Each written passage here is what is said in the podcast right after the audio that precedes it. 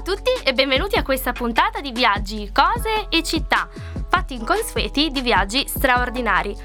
Oggi torniamo nuovamente con una super ospite, Francesca, che questa volta dalla Francia si è spostata in, uh, in, Danimarca, a Copenaghen, e ci racconterà la sua avventura da vera expat italiana nella grande e bellissima capitale. Quindi ciao Francesca, grazie mille per essere ancora qui con noi.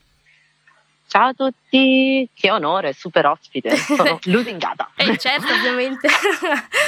allora, raccontaci un po', Copenaghen, allora, luoghi da visitare, comunque so che ho avuto la fortuna di, di venire a Copenaghen con te, mi ricordo di aver fatto un bellissimo giro turistico mm-hmm. in bicicletta, quindi mm-hmm. tante tante belle cose da vedere a partire dal castello ai parchi, ma sicuramente tu sai darmi qualche aneddoto, no? Oltre ai classici must have, mm-hmm. cosa ci racconti?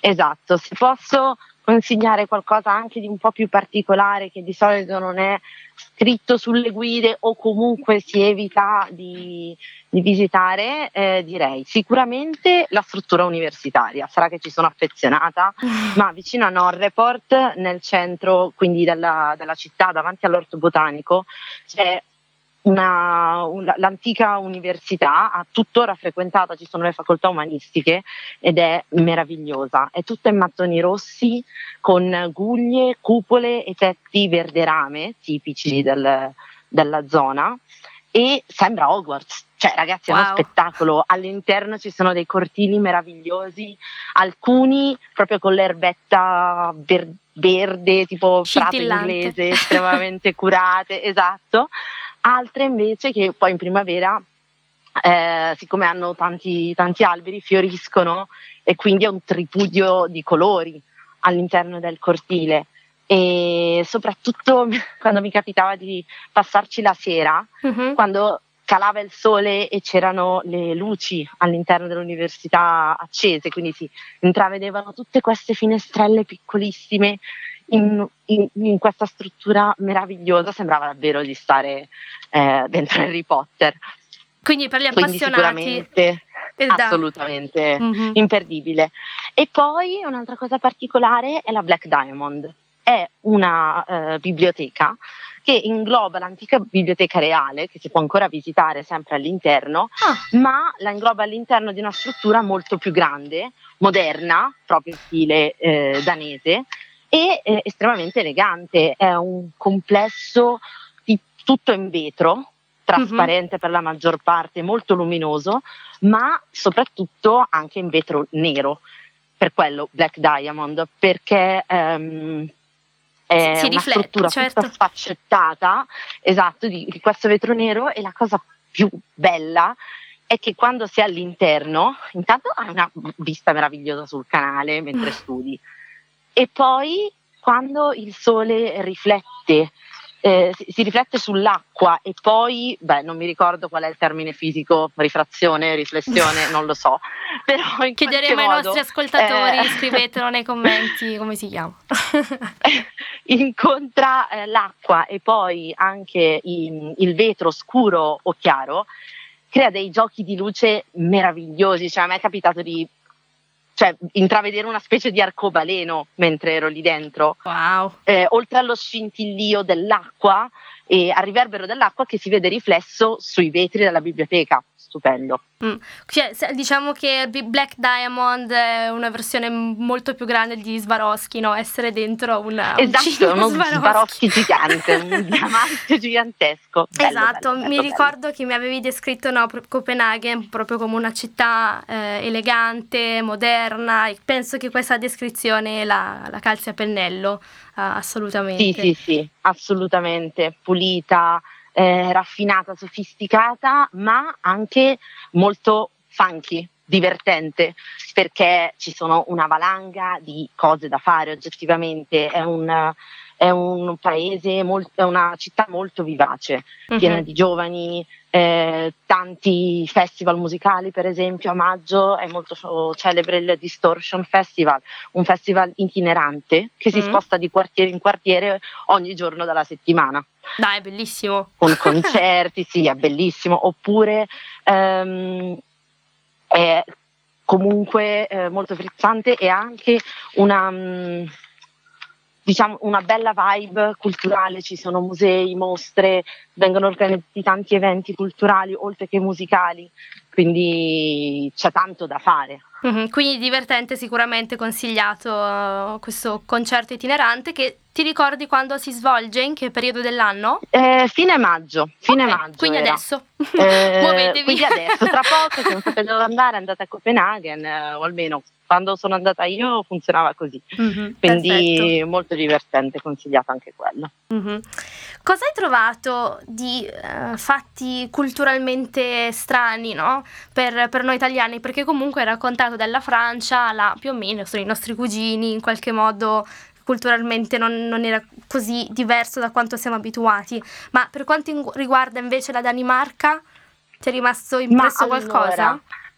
Allora, eh, io all'inizio ovviamente un po' sapevo cosa aspettarmi, nel senso che pensavo che avrei incontrato persone mm, molto riservate, chiuse, un po' fredde e in parte anche vero, però eh, senza dubbio sanno, sanno divertirsi. E, ehm, in particolare hanno una cosa che gli si chiama hugge, una parola intraducibile in italiano, eh, sì. l'aggettivo corrispondente è huggelit, e che indica un'atmosfera eh, intima, in inglese diremmo cozy, eh, conviviale, raccolta ma piacevole, divertente e è anche un po' un modo di vivere la vita per loro, uno stile di vita che ehm, da un lato mh, mm, comprende i momenti di piacere, diciamo, in solitario, nel senso che eh, può essere un Gelit stare a casa da solo col gatto mentre eh, leggi un libro uh-huh. e, e mh, sotto la coperta al caldo, ma anche passare una serata con gli amici, magari sotto Natale, eh, cenando tutti insieme e bevendo litri di glog, che è il loro vin brûlé, diciamo, e, e, passando il tempo tutti insieme, ovviamente sempre alla luce di mh, mm, candele che consumano in quantità industriale. E, mm, e, mi ha colpito questo, questo modo di vivere la vita che non è né frenetico né noioso, ma è un'equilibrata via di mezzo. Sì, ma infatti mi ricordo benissimo quando sono venuta a trovarti a, novembre che le, c'erano queste lucine soffuse, quindi non è presente quel classico neon bianco che noi abbiamo nelle scuole pubbliche, che il libro ti riflette la luce, ma invece è tutto molto illuminato in maniera, mm, non lo so. No, esatto. Cioè, esatto, la luce cioè. di per sé fa arredamento, quindi è tutto ben, ben calibrato e poi mi ricordo no, che mi raccontavi che ti servivano 74 lampade. Esatto, esatto. cioè lì è proprio un, un, la luce giusta è essenziale. La cosa peggiore che puoi fare a un danese probabilmente è mm, mettergli un neon in cucina perché non lo vuole assolutamente, una luce fluo Ehm, sì, anche nella casa in cui vivevo io c'erano 75.000 lampade, lampadine, abajur, lampadari e nessuna faceva abbastanza luce perché l'idea era ehm, di creare delle nicchie luminose accoglienti, solo che poi se dovevo studiare non ci vedevi nulla. Quindi esatto. eh, occhio alla vista, cari danesi. Che, che, quello sicuramente è sicuramente un pochino più complicato. E poi un'altra cosa mi ricordo che la metterei nei, nei, fatti strani è la città di Cristiania, se vuoi introdurla. Ah, beh, assolutamente sì.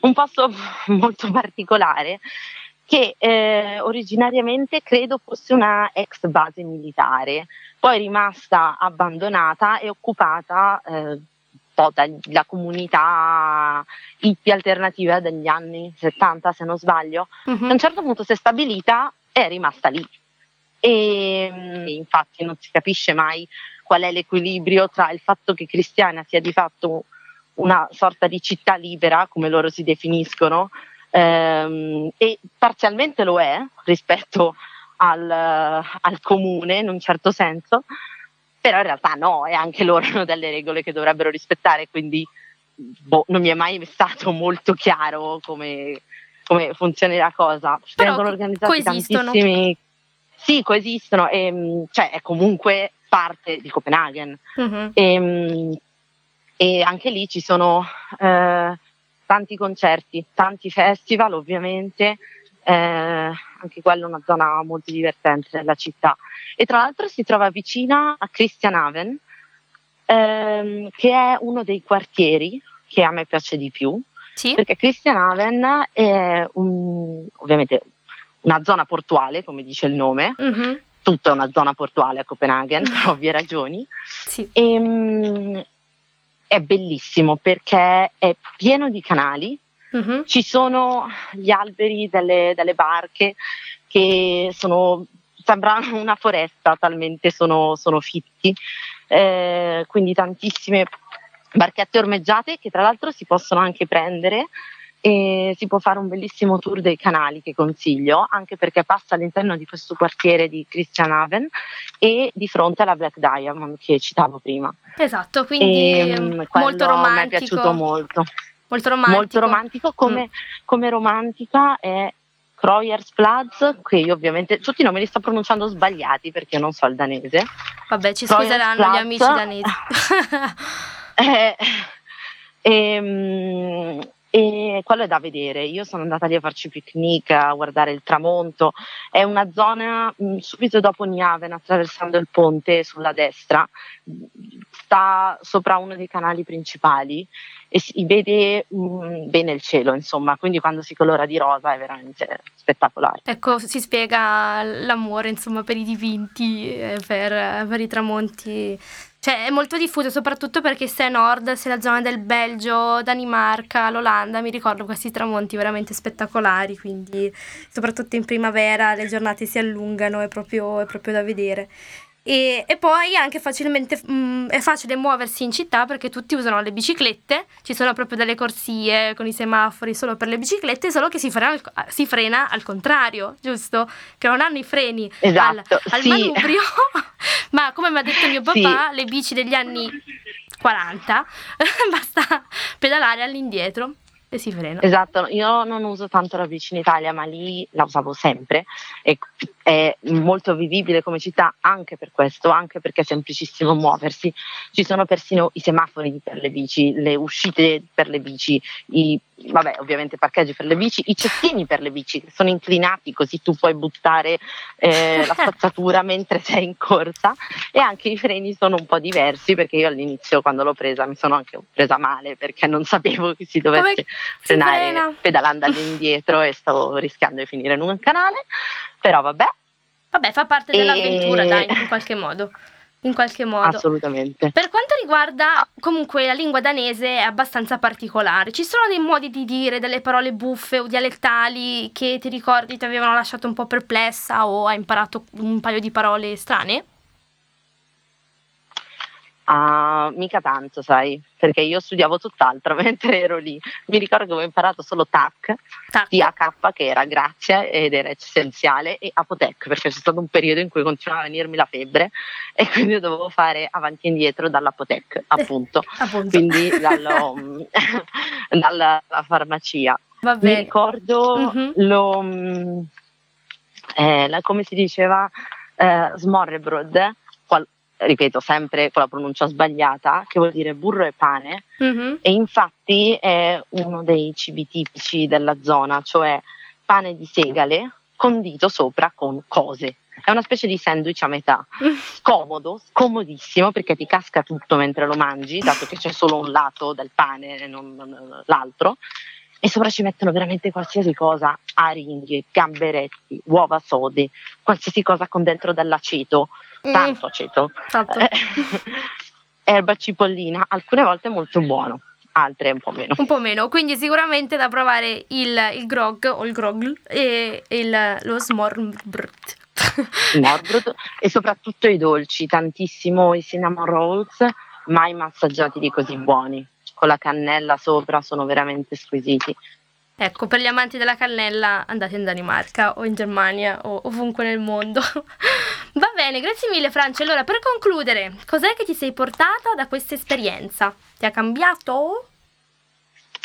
Beh, sì, anche qui sempre l'aspetto molto mu- multiculturale della città era ben presente e, mm, e- e il connubio di queste due cose, l'essere molto vivace, divertente, ma vivibilissima, mi ha fatto pensare che insomma fosse un eccellente eh, posto insomma, in, cui, in, cui, vivere, ehm, ben organizzata, eh, non, hai, non hai mai l'impressione di stare in una città incasinata perché è anche molto ordinata, però eh, non è mai noiosa. Insomma, molto a misura d'uomo. Mm-hmm. Eh, Con un grande portafoglio eh, che non abbiamo mai detto, ma bisogna portare tanti dindini per andare a Copenaghen. Beh, eh, ovviamente proprio... bella costosa, bella costosa. Io ah, mi ricordo che avevo letto da qualche parte una frase che la descriveva, una citazione, non mi ricordo di chi, però diceva una cosa tipo che, mm, che Copenaghen ha una sua modestia, una sua disinvoltura simile a quella di un aristocratico troppo educato per attrarre l'attenzione su ricchezza o grandiosità. E chiunque l'abbia scritto, secondo me ha colto il punto perché è come insomma l'ho vissuta anche io. Esatto, quindi direi che con questa bellissima citazione possiamo concludere il nostro episodio di, di Copenaghen, quindi grazie mille Francesca per aver condiviso con noi la tua esperienza. Grazie a te per avermi fatto partecipare, è stato un piacere. Mi raccomando, partite in fretta perché anche in primavera e in estate insomma un, un, ottimo periodo in cui visitarla, oltre ovviamente all'inverno quando ci sono i mercatini di Natale. E le bancarelle, è tutto carino con le lucine. E tante bancarelle anche lì, esatto. esatto. Va bene, grazie mille ancora. Grazie a te, ciao. Grazie mille anche a te per essere stato qui con noi. Se ti è piaciuto questo episodio e vuoi aiutarmi a supportare il podcast, condividilo con amici e famiglia o lascia una recensione. Se hai curiosità o domande oppure vuoi partecipare come ospite, scrivimi un'email a viaggi cose città senza accento sulla A chiocciolagmail.com. Noi ci troviamo la prossima settimana con un'altra puntata del podcast di viaggi, cose e città. Ciao!